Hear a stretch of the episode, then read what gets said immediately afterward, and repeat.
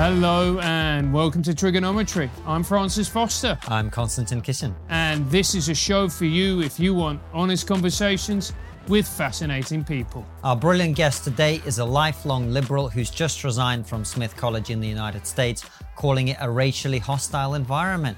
Jodi Shaw, welcome to TRIGGERnometry. Thank you so much for having me, Konstantin and Francis.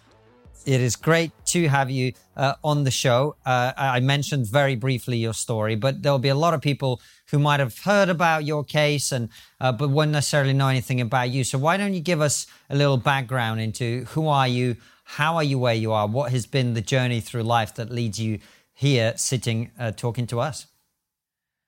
Well, that's a lot since I'm almost 50 years old. Uh, let me try to break it down for you. um, I am a lifelong liberal. That is true. And I actually graduated from Smith College in 1993. And then I spent some time traveling and, you know, I, more of, of an artistic kind of person. And then I became a professional musician. I lived in New York City for many years. And then I had children and life changed a bit. And I, you know, I needed a job that was, uh, you know, not hustling at 2 a.m. and hustling for money. So I decided to become a librarian. And I was a children's librarian for a couple of years. And then I moved out of the city. I wanted more space. And so that's what brought me to Northampton originally, which is where Smith College is located. And I'd always remembered Smith as this just really idyllic, amazing place. I mean, the town too, Northampton, just super liberal, like uber liberal. And I thought, wow, that would be a great place to raise my kids. And, you know, it'll be just so wonderful. And I was overjoyed to land a position in the Smith College libraries. Um, Smith had always been like my secret dream place to work. And so um, I started working in the libraries. And while I was working there, there was an incident on campus about a year into my position. It was I was in a temporary position, but I was up for a permanent position. And then while I was there, there was an incident, and this incident um, it involved a black student and a white custodian. And um, the college's response to that really kind of changed things in my mind on campus. And I've confirmed with this with other people who've been at Smith longer. Uh, it really, um, the college, even though the in, the incident, the black student accused the white cu- custodian of engaging in racially motivated behavior against her. And uh, the college immediately She sprung was into eating action. lunch somewhere and was uh, and the white person said you, you look out of place or something. Is that what happened? Yeah, well, as you, of course, there's a lot more to the story. I mean, this was during the summer, and this is a house on campus that um, students are able to live on campus in the summer, um, but there's there's special there's certain houses that they live in, and this was not one of them. And there's certain places where students are supposed to eat, and this house was not one of them. This house was actually being used, as many houses are on campus during the summer, for another an outside program. And this house in particular was being used for a summer camp for young children, age five and over. And and be, and and it wasn't being used to house them; it was just being used to feed them. It was just like lunch, I think. I'm not sure if it was breakfast too. So it was only being used for that purpose. And because it was children using the house, all of the adults in the house were also had background checks naturally. And so this clearly this this was not the house where the student should have been eating. So that part of the story really got lost at the time um, because it was touted as a common area on campus. And you know, why am I not allowed to be in a common area? It's like, and then the president came out and said, yeah, students are allowed in all parts on campus. That's not technically true, not during the summer.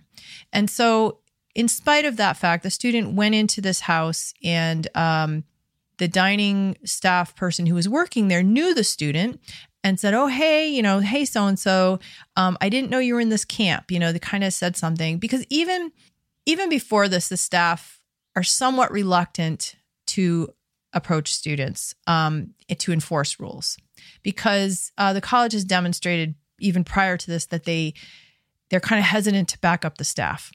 so if the staff try to enforce a state law like you need to put shoes on in the dining room, sometimes that can backfire on them and the student will accuse them of engaging in you know abusive behavior or even racially motivated behavior. So the staff are already a little tentative. So on this day the student came in and the staff member said i didn't know you were in this house and uh, the student or i didn't know you were in this camp. And the student said yeah and, and flashed her id and um, the staff member allowed her to eat there because the staff member didn't want to cause any conflict or problems. And then the student took the food and went into the living room, which nobody was using, not even the summer camp, and lay, proceeded to lie down on a couch. And I think she was looking at an iPad or something. A custodian in his 60s who's hard of who has bad eyesight and I don't he, he wasn't wearing his glasses at the time looked through this door. I mean, this was there's so many details to this which the the details alone if you know them plus combined with the investigative report which was 170 pages of documents it really makes a hard hard case for anyone to argue that this was racially motivated. And these are staff longtime staff members who have worked on a campus which is about half uh, white and half students of color. They've worked with students of color you know for years and years and years and years with no like this person didn't never had a problem before clearly this person was out of place this person was out of place, was unexpected. Um, and so the staff did what they were told, which is if you see something, no matter what it is, if you, if you feel like something's out of place, please call the campus police who are unarmed. And that's what the custodian did. And the student later that evening, and everything seemed fine. The inter- she videotaped the interactions. The the campus police officer who responded actually recognized her as a student, you know, and it was a friendly exchange from what I can tell. And then, but later that night, the student made a Facebook post. This Facebook post is what the college responded to. I mean, the college really went overboard, uh, profuse apologies, um, insinuating that it was a racial incident before ever investigating any of the facts and putting into place all these like announcing its intention to put into place anti-bias training for staff not for faculty for staff um, and all these other programs and initiatives and committees and so on and so forth. And this was all before they even did an investigation. And so even after the investigation found there was clearly no ra- evidence of racial bias the college continued to uphold this narrative that there was there's horrible racism on Smith campus, and we ha- we need all these programs. And um, the tragedy, the real tragedy of this is is one, it really um, created a uh, a real rift between staff and students because now staff are very they they've seen what what's happened and they're very afraid because because what happened was the student didn't know who called. She couldn't identify the person who called campus uh, police on her, and she was determined that that that individual be publicly named. And so she went through the campus directory and pulled out two other people. One of them actually was the dining staff worker who allowed her to stay there. She put she put her picture and her name and the picture and name of another custodian who wasn't even there at the time um, on her Facebook page and said, "Here are the people who did this to me." And those people really suffered material harm as a consequence. It was just, it's outlined in a New York Times article that just came out yesterday, as did the responding police officer who was terminated eight months later. Now, we don't know the exact conditions of his termination, but he, this is a longstanding 35 year employee with a spotless record, a beloved fixture of campus. Um, and so when the staff, the other staff see all this happening, it this creates a hostile work environment. So, it's against this backdrop that individual acts of racism occurred to me. So it's, it's we already have a hostile work environment and it's very racially tense. We've created a tense environment at this point, not we, Smith College. Um, so that's where my story kind of unfolds. It's like against all this context. And that's why it's kind of a complicated story because, you know, and people there was there was a rap involved. there was a rap. Uh, I um I you know I, am a musician as I explained, and um I was tasked to do a huge performance in front of six, an engaging orientation in front of 600 first year students. It had to be wild and crazy. And um, how do you convey what is otherwise very boring information? You do a rap, obviously. So, mm-hmm. So that's definitely what I would have done. Yeah. Isn't it right? so it was just obvious, you know. So um, I worked on this rap for for months. I mean, it's a huge. It's not just me doing a rap. There's musicians and live musicians. There's it's a, an event for 600 people in an auditorium. There were sound people, lights. Uh, I needed the Wi-Fi repeaters, and there was it was so much logistics. And this incident happened around a month before the the orientation my presentation was to take place and i was told less than a week before the presentation you can't do the rap and so i said well why because you're white and it might be viewed as cultural appropriation. And they um, my supervisor cited the incident between the student and the custodian as the reason. And remember this was before the investigation had started. So that was the first thing that happened. Jodi, before you go any further with the story itself, which I really want to get into, we started by introducing you as a self described lifelong liberal. Uh, and by the way, for our British audience in America, when they say liberal, generally they mean left wing. It's a sort of weird difference in language between the two countries. But um, as a lifelong lefty, if we liberal lefty, if we might put it that way, did you not agree automatically with this way of looking at things that as a white person you shouldn't be doing raps because it's cultural appropriation? Well, it's it, that's it, that's a good question. Um, I when I when if you know obviously my first year at Smith they were talking about these things. They were talking about systemic racism. They were talking about whiteness, and I was on board. And I thought, you know, I'm not an academic. They, you know, they must know if there's this thing called systemic racism, even though I'm not really clear on what that means or I can't really see any evidence of that. Like I, I understand what racist behavior is, like observable acts of racism when somebody does something or denies somebody an opportunity because of their race. Uh, clearly, I know what that is, but uh, the systemic racism, I'm not I'm a little fuzzy on what that is. And the college didn't really explain it fully, but I trusted them. I thought this is an elite institution. There, it's an academic institution. They must know. And I was on board. and so even when this incident happened, I remember I sent an email to somebody. I said, "Isn't this horrible? You know, this poor student who's just eating while black." And so then, but then the, the incident happened to me with the rap. So where you can't do this because you're white. And I was really confused because I thought clearly this counts as racial discrimination. And yet it was done so unhesitatingly and um, without any and memorialized in an email and even went up to the dean of libraries and she said no yeah you can't do this. I'm backing this up.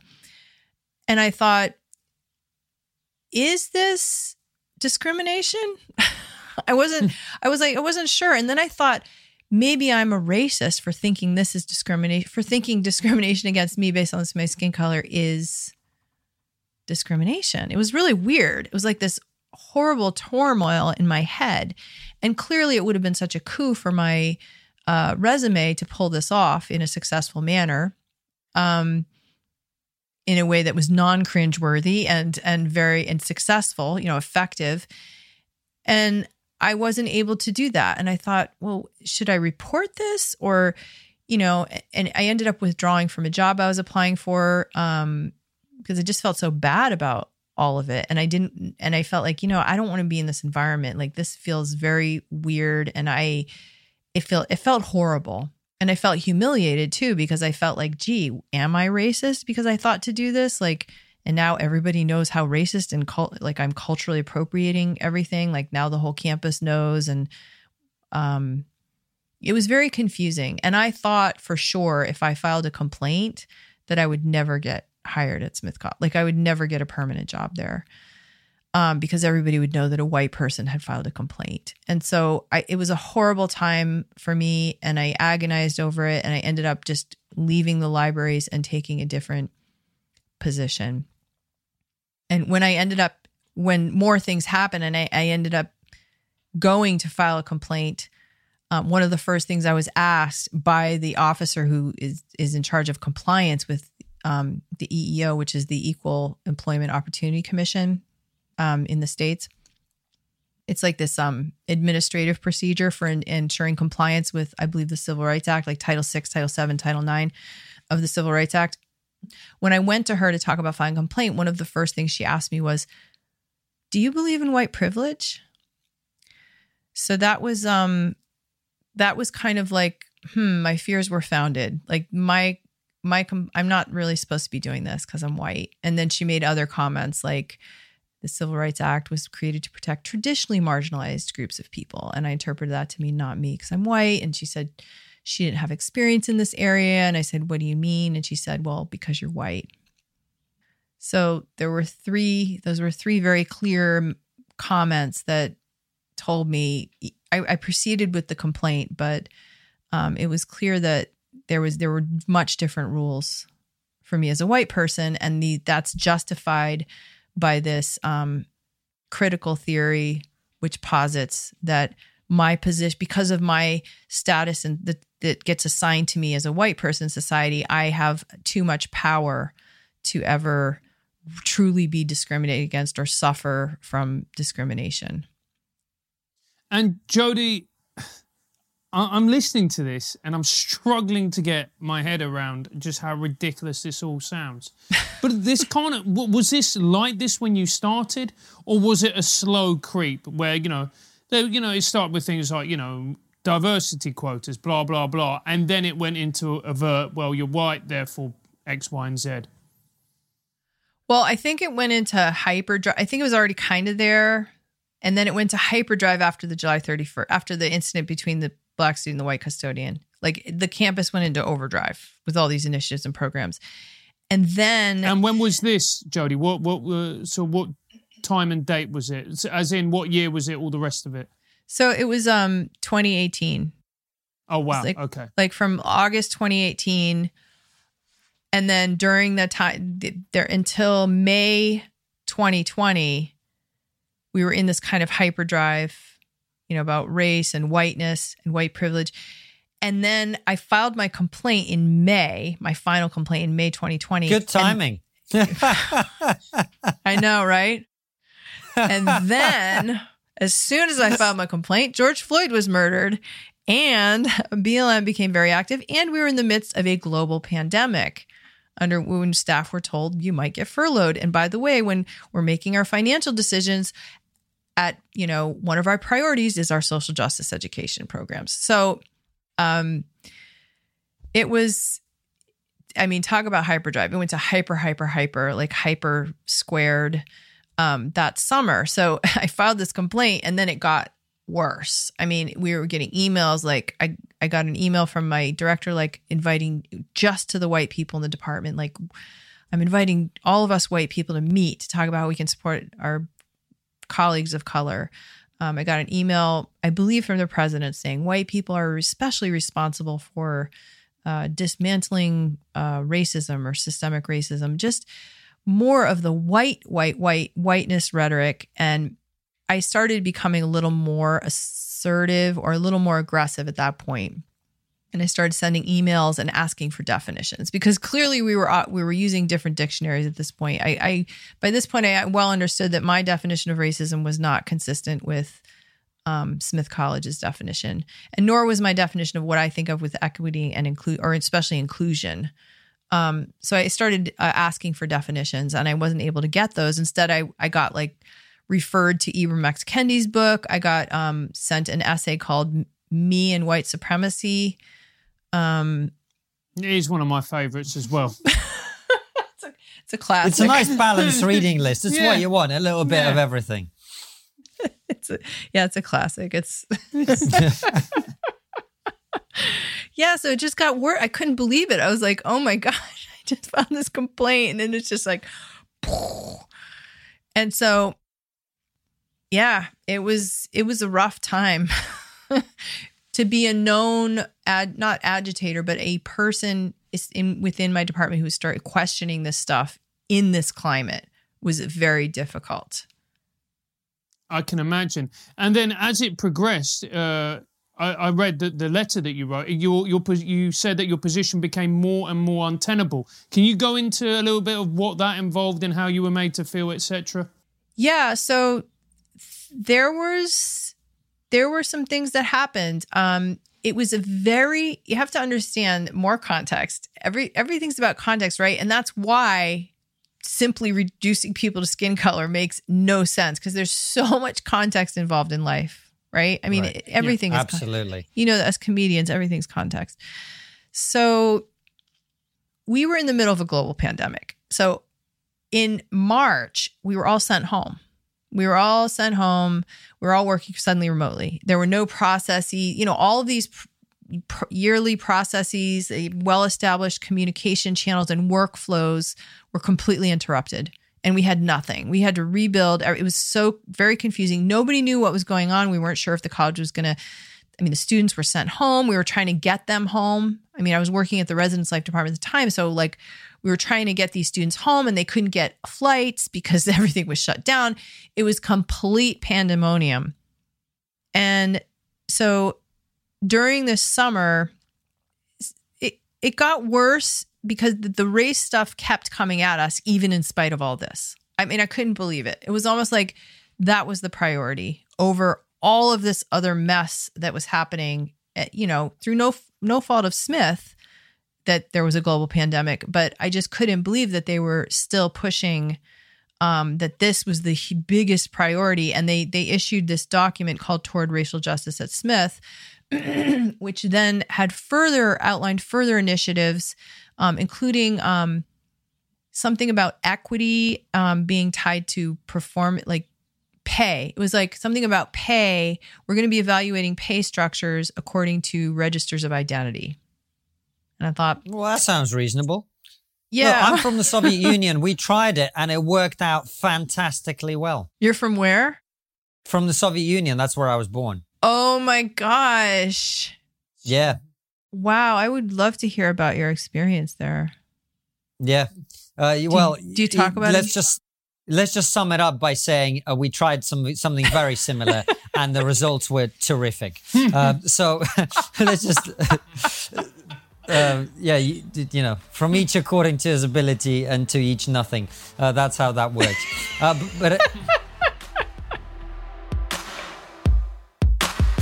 Hey, Konstantin, yeah, are you tired of all those typical meditation techniques that leave your masculinity wanting more? Yeah, I've tried them all mindfulness, Zen, transcendental, and I still feel like my life is lacking. Well, maybe you should try Marty's Minute Meditations. Minute meditations, is that a pun? Yes, it is. That's right, with the comedic and mystical Marty's Minute Meditations podcast. We can all discover how to save our sacred masculine from our toxic modern selves. Swear to God, I prefer advertising B days.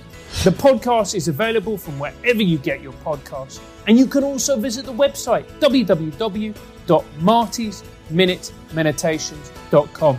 That's martysminute-meditations.com. Might as well get a B day while you're there. Do you have a website or do you plan to have a website? Well, if you do, then EasyDNS are the company for you. EasyDNS is the perfect domain name registrar provider and web host for you. They have a track record of standing up for their clients, whether it be cancel culture, deplatform attacks, or overzealous government agencies. He knows a bit about that. So will you in a second.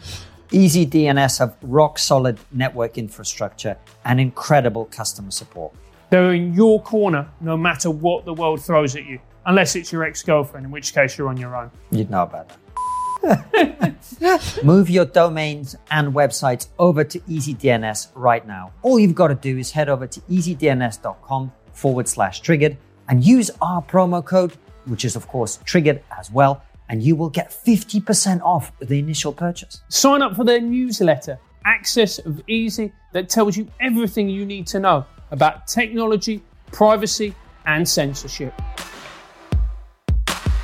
Yeah. you know what?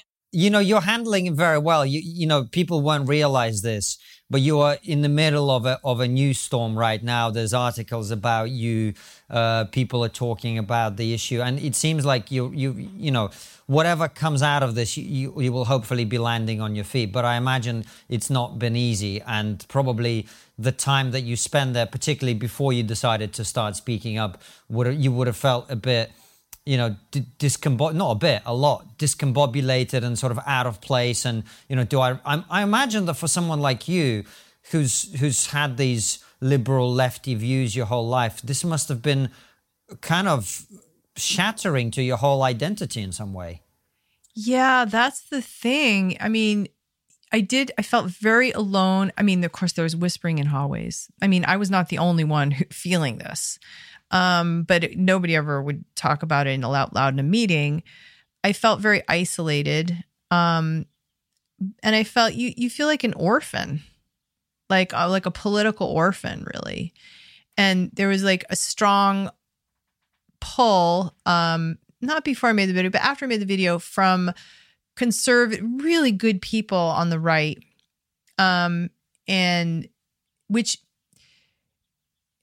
But I and and even a lot of people approached me and said I used to be liberal now I'm on the right and the thing is like I think it's I made a decision early on to kind of stand my ground that this is illiberal and th- this kind of behavior that's going on at Smith College is illiberal. It is it is a very dogmatic and rigid ideology and it's authoritarianism. And I decided I'm I'm a liberal. I you know I my, and we're, when talking about policy, I very much am a liberal. Like financial policy, social policies, I'm I'm a liberal. So I'm not going to get pushed out. I'm not going to get pushed out of the left. I I think this idea truly this this ideology um, needs to be put in its place, and uh, I think it's really important uh, in the states you know we're so i, imagine there there as well. I, I, think i know there as well. Um very so polarized. And i think that it's almost a luxury to have political ideals or to have po- you know to be still having policy debates in the face of authoritarianism. When authoritarianism comes to town no matter what side it comes from like we know it came from the left this time um it doesn't matter what side it came from. It doesn't, it's here now. It's here now. And so it's like being able to still like say, well, I'm a liberal, I'm on the right. It's almost like that's a luxury of a functioning democracy to be able to have those arguments. But we're not even like talking about, we're not even talking to each other anymore. We're not, I don't think we are a truly functioning democracy. And I don't mean perfectly functioning, but I mean, I'm willing to set aside my strongly held viewpoints on certain policy issues and, and social issues in order to band arms with people and walk into this together because it's going to take a lot of us, I think. And so I don't know. I, I feel like it's important for us to try to, I think it's going to take all of us. And that's what this, that's what authoritarianism does. It makes, especially people on the left, like, so afraid of being aligned with the right or seen or but guilt by association. And I get that fear because so many on the left just immediately write like you off. So early, very early on after I made the video, I went on Tucker Carlson and I don't know if you know Tucker Carlson. I've been on. I've been on a show. It was uh, very helpful to my left wing credentials. yes, exactly. So I mean, your man, the message doesn't change, but you're seeing with Tucker, and it's like that that stuff really bothers me because I just think it's so it's so shallow. It feels so shallow to me. but it's it's a reality. Um, I know, but that's part of how I think this authoritarianism works. I think it's like keeping us, especially on the left. I mean, there's just so much fear. People on the right, like they they know this has been going on for a long time. A lot of them are like, I, I saw this 10 years ago. And and or like people like you who who've come from uh, you know, communist regimes. Um, really I've had a lot of contact with with people like you, Konstantin, who are like, holy, like alarm bells, alarm bells, alarm bells. And um, it's really the people on the left that uh, need to they need to i don't know we, we need to get some moral courage here folks. We really need to i don't know it doesn't have to be making a video like i did but we got to do something because this is consuming us. And um it cons- it it's consumed smith college. And it it made my life really really difficult. It's it's very hard. There's a special kind of psychic damage that occurs when you're living in this kind of working in this kind of environment in which you're lying to yourself and because you have to because if you don't it's it's like you have to convince yourself that it's okay. It's like a paramorality. Um and it it's that that's not only damaging to yourself, but it kind of it disables something in us. It undermines this morality in us that we need to connect with others authentically. And I think when we're not able to connect with others authentically, when we de- get dehumanized, which I think is what's happening, or we dehumanize others, then we're capable of doing very bad things to each other. That's a very very powerful point because you use the, you see the words that people use against people you know not only like you but against us of people who think differently and it is dehumanizing mm-hmm. one thing that i really want to ask is why has the universities and particularly the universities in america provided such rich fertile soil for this kind of nonsense Um, I think it's where this. I don't know. You know, there's a lot of theories about that. I'm not. I'm not an academic, but I think Michel Foucault has something to do with it. They keep saying that. That that's what I've heard. Um, and I even heard somebody said, you know, it was just a just a kind of he developed this whole other moral universe to kind of justify his lifestyle, basically, which is kind of this. Uh, I get the sense that it was somewhat hedonistic uh, lifestyle, like everything's relative, and uh, you know, there's no absolutes or no objective truth, and therefore there's no moral, real morality. It's everything subjective. Um, which is astonishing. I mean, if that's true, that somebody, you know, who just simply justifying a lifestyle of like not really having any objective morals has now spread rampantly um, throughout society. But as far as why, you know, the colleges, I mean, I don't know. You'd have to ask an academic about that. Like the Marxist cultural Marxism or racist struggle as opposed to class struggle, all that. Um, Yeah, I well, think- we've talked about that plenty on the show, but Yeah, it's imagine interesting. you I didn't know anything about Foucault's personal life, but it sort of makes sense now. It's, I'm not cheating on you, darling. It's just an alternative lifestyle. it is right. Like, you know is this bad is this good we don't know we, We don't know, and let's not ask any questions. yeah uh, so let's just carry on and she- make dinner please She's the third one this month. Anyway, Mo- um, monogamy I- I is wa- a power is is oppressive.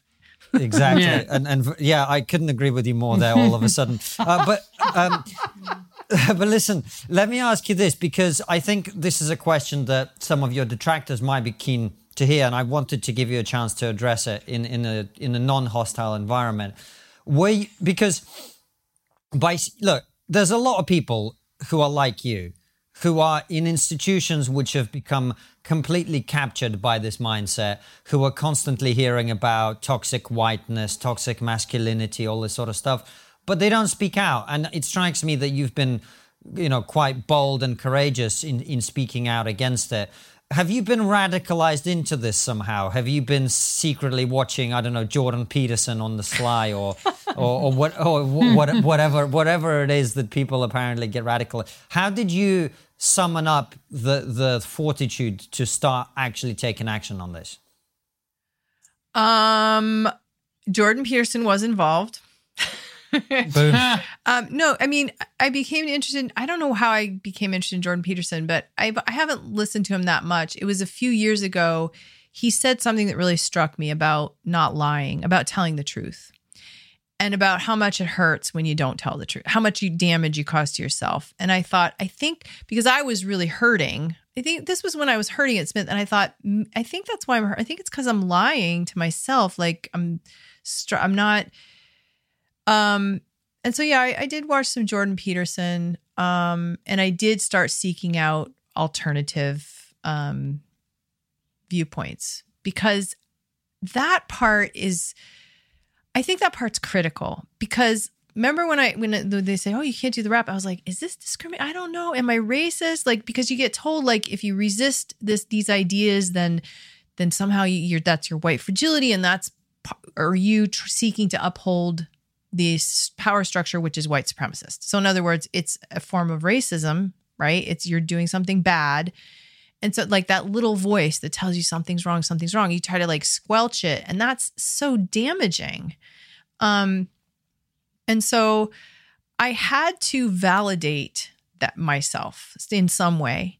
And i i had to find like know for sure that i'm not crazy and i'm not racist and so, in order to do that, I had to kind of get outside the bubble a little bit and um, seek and and go places where oh my god no good liberal's supposed to go. You know that's what i because i've been in this bubble telling me oh my god like you can't that person's white supremacist.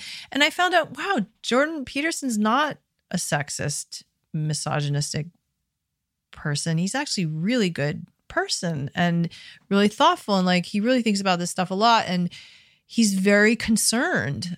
And i that's when i started when i started getting validated then i started getting stronger. And it still took me a long time to build up the courage. And it also took some things happening to me at Smith um, where they really pushed me over the line.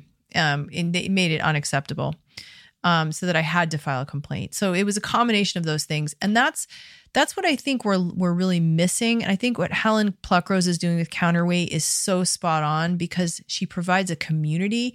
Because I think most people on the left, I'm talking mostly on the left, or any really anybody, um, who they they know something's wrong, but they're not really quite sure what it is because they're like, well, this is good though. This is you know, I'm I'm anti-racist and you know, I'm seeking racial justice. That's good thing. That's what I want. I mean, there's very few people who would argue that that's not a good thing.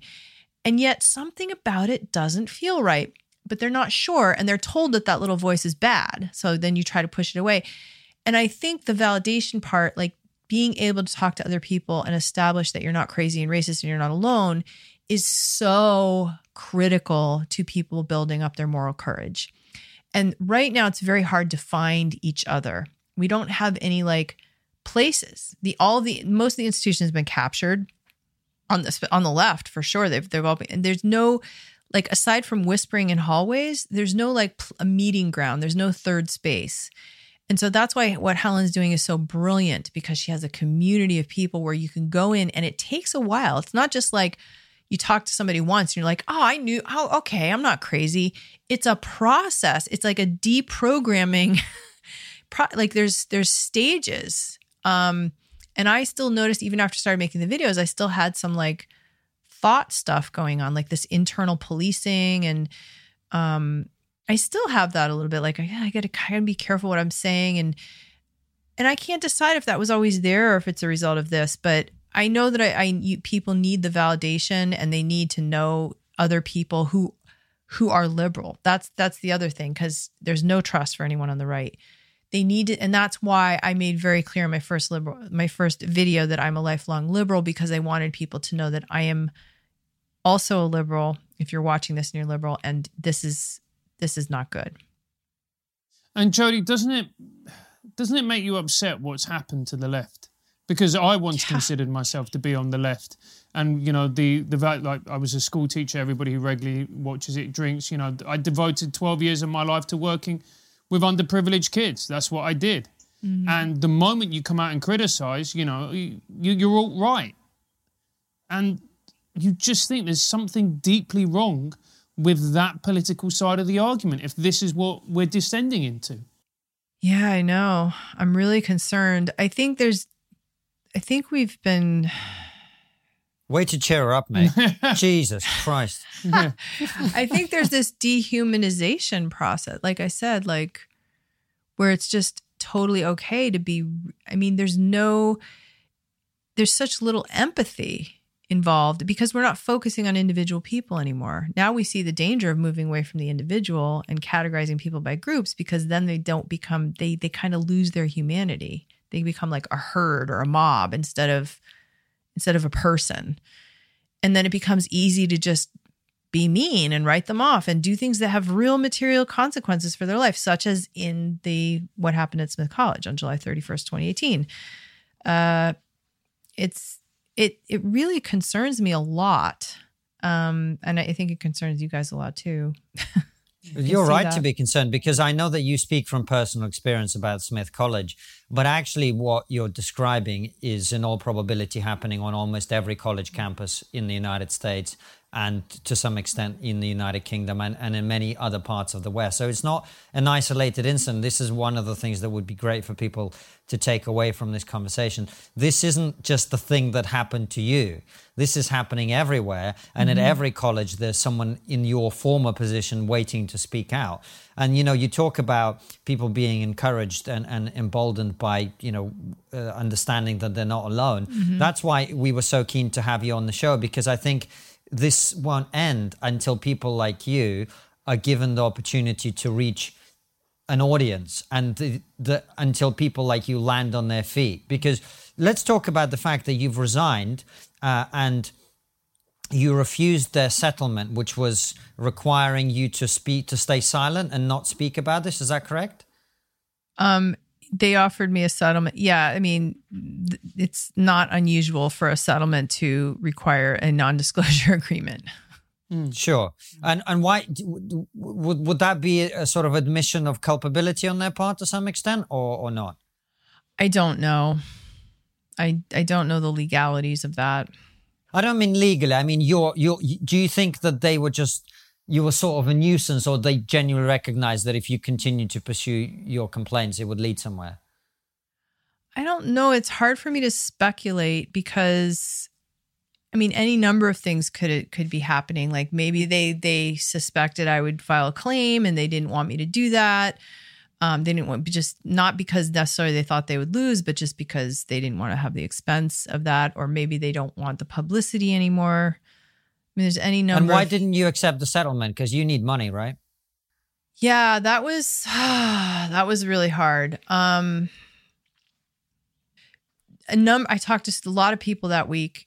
A number of factors went into my decision making. Um and then it came down to a dream in the end, but uh I didn't want to be in a position where if somebody else at Smith College, for example, managed to screw up went through the same process I did man or or else something happened to them and they were forced to, to be public that I would not be able to speak up and support them even if I was no longer at the college. I did not want to be in that position. Um so that was one thing I also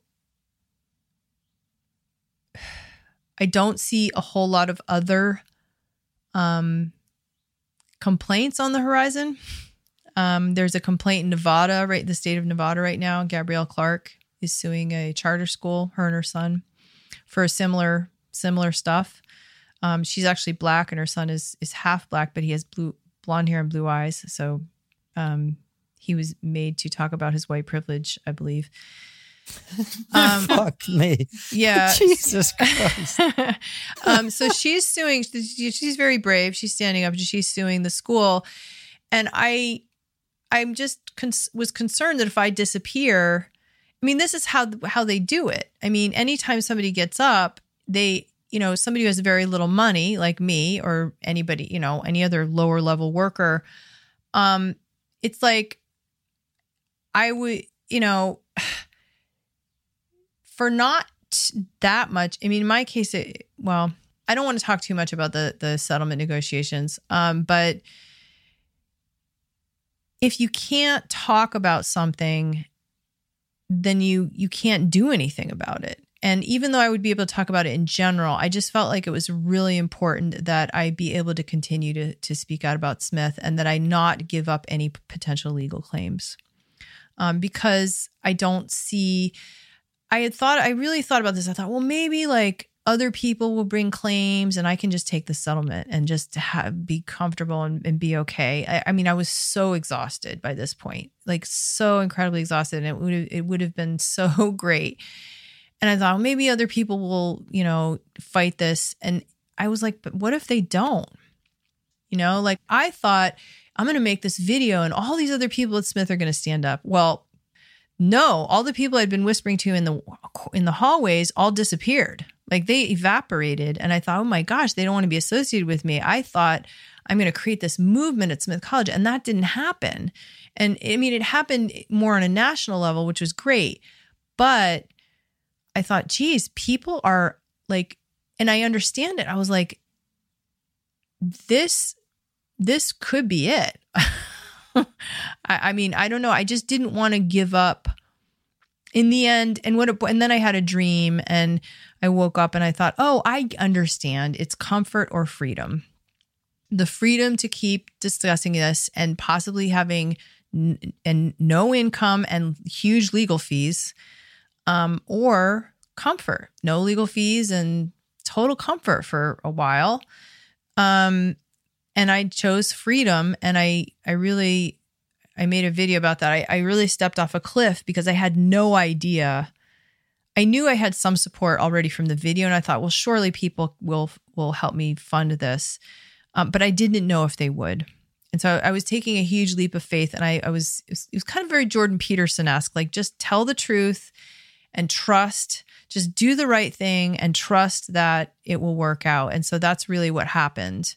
Um, and so far, so good. So far, so good. And what advice, Jodi, would you give to people in, who are in a similar situation to you, who are experiencing the same things, who have got their own struggles with this? Yeah, I, I think I say the first thing to do is find at least one other person. And maybe you already have one other person. Um, but it, so if you have one other person that you can talk to about this honestly, honestly, and that gets it, and that you can continue to talk to on a regular basis to work it out because you're going to have doubts. They're, they creep back in. You're like, well, maybe I am racist, or maybe I like. You got to work that stuff out. It takes a while, and then if you already have one person, find one other person, and now you have a group. Now you have three people, and then you need some kind of infrastructure. Um, so like a Facebook page or you know private one, um, or a Discord server, even better because that's more private. Some way to gather more people. And I, I I've said this before, and I realize what I'm what I'm actually giving the blueprint for is a grassroots movement. Um, but I think on a per so that's more of a broader political thing, or a broader mobilization. But on a personal level, I think it's really important to have somebody you can talk to about this because otherwise, it will. If you are alone dealing with this in your head, it is, it is, it can drive you crazy. It can really, that's my experience. And that's my experience talking to other people who are struggling with this too, that it's just relentless physical symptoms, can't sleep. It's just, it, it's just really, and, and I've been reading about people from the Soviet Union too. Like, um, I actually posted a quote that it, it drove some people crazy and some people committed suicide. Is that well? When true? you, it's true, and uh, actually, the other thing is, and I'm sure they'll start doing this in the West as soon as they possibly can. Uh, they would put people into mental institutions for challenging the the Soviet narrative. So if you don't if you don't yeah. subscribe to the idea that you know you're racist, well, that's a sign of mental illness. Let's stick you in a mental hospital. Uh, and you know, as I say, uh, I'm sure we'll we'll get there very soon. Um, but thanks, mate. Yeah, well, you'll be you'll be the first one in there, mate, yeah. with my support, frankly. But um, you know, it's it's a weird one. Uh, but you talk about the Soviet Union and you mentioned Jordan Peterson. This is one of the things that he often quotes when he's talking about the importance of telling the truth. He's actually quoting Solzhenitsyn, who, who, mm. who talked about the fact that every time you tell a lie, a part of you dies. Yeah. Yeah. And every time you, you listen to a lie and you don't challenge it, a part of you dies. And very quickly, if everyone does that, you very quickly end up in a society where everyone is lying to each other all the time. And I mm. think I'm sensing that that is really what you came up against your own unwillingness to lie repeatedly over and over.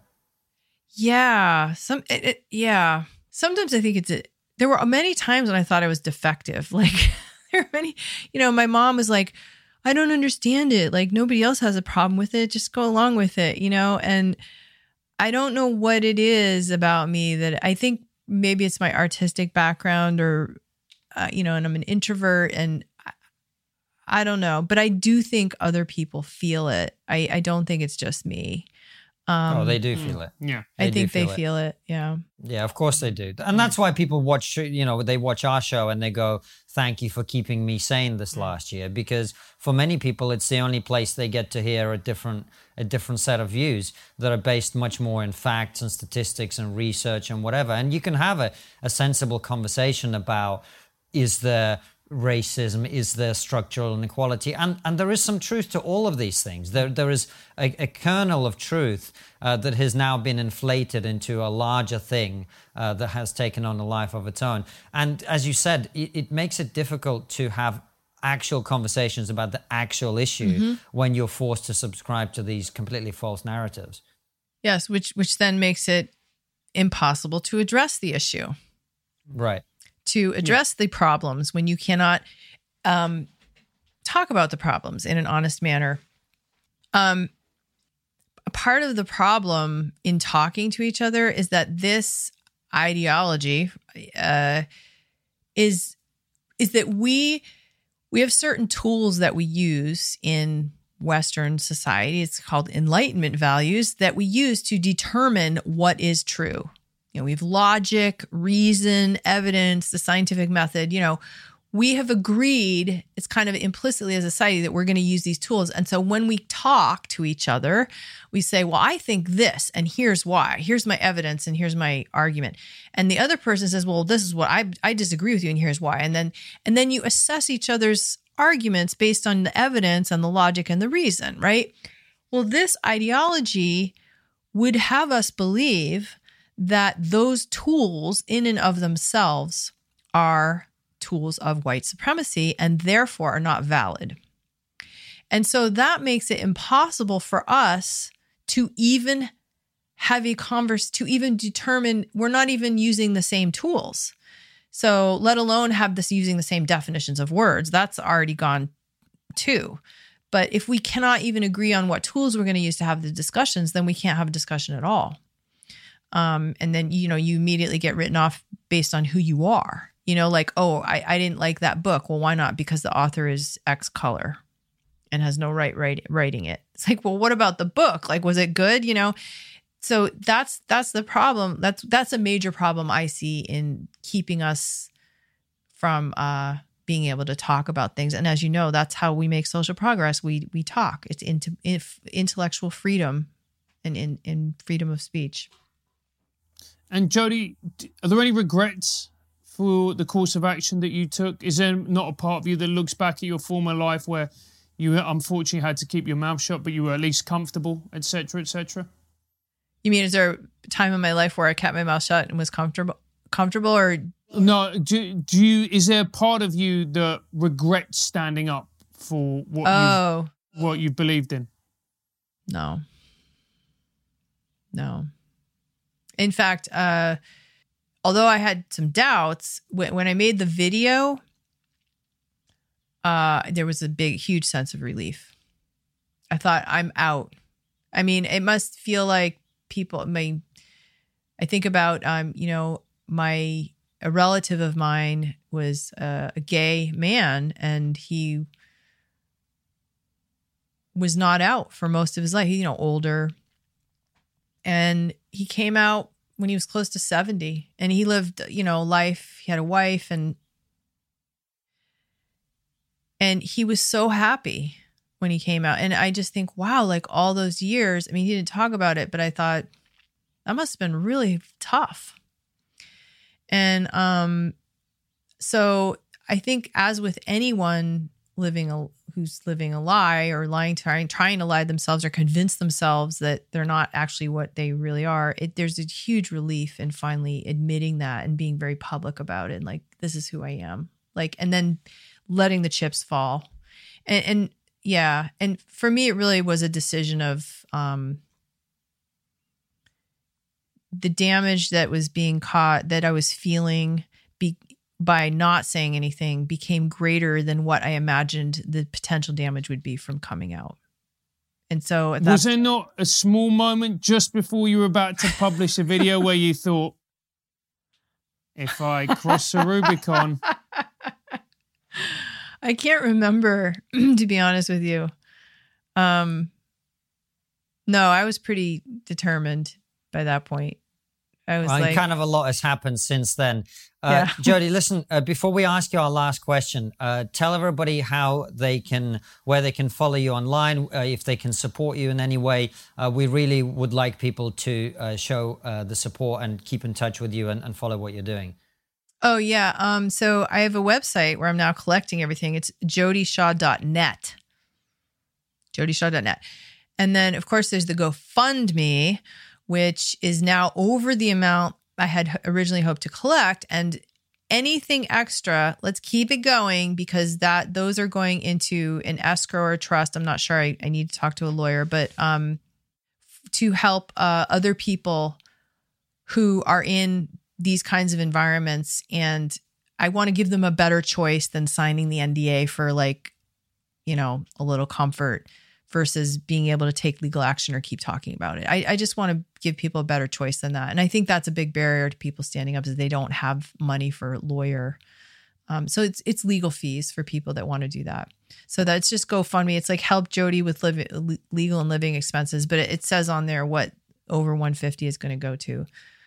Um, we'll put the link in the description, uh, which leads us to our final question, Jodi, which is what do you think is the one thing that we as a society are not talking about that we actually should be? Oh, um, I feel like I'm supposed to come up with something really brilliant here. and I just. You are. Shoot. No. Okay. No, the best move for you in this situation would be just to be with a straight face go, toxic whiteness. I think we should be talking about um, I'm going to go with the honest route. I think we need to be um, concerning ourselves very quickly with developing some um, mental health tools to, um, if, if, this thing turns around, which I hope it will, um, and if it doesn't even, but we're going to need some help because um, there's going to be a lot of uh, mental health issues. I think, unfortunately, from this kind of thing, and I'm ve- I'm really worried about that for people. Um, and also, I think we should be talking more about how middle aged white women are perfectly capable of doing a, a very amazing rap. we'll right. get that to the top of the agenda someday. Yeah, yeah. Uh, uh, Jodi, uh, thanks for coming on the show. Yeah, and yeah, thank you for watching, guys. Uh, please check out our episodes they always go out on Wednesday and Sunday, 7 p.m. UK time. And most importantly, go follow Jodi online and support her fundraiser. We'll see you again very soon. Take care. Good night.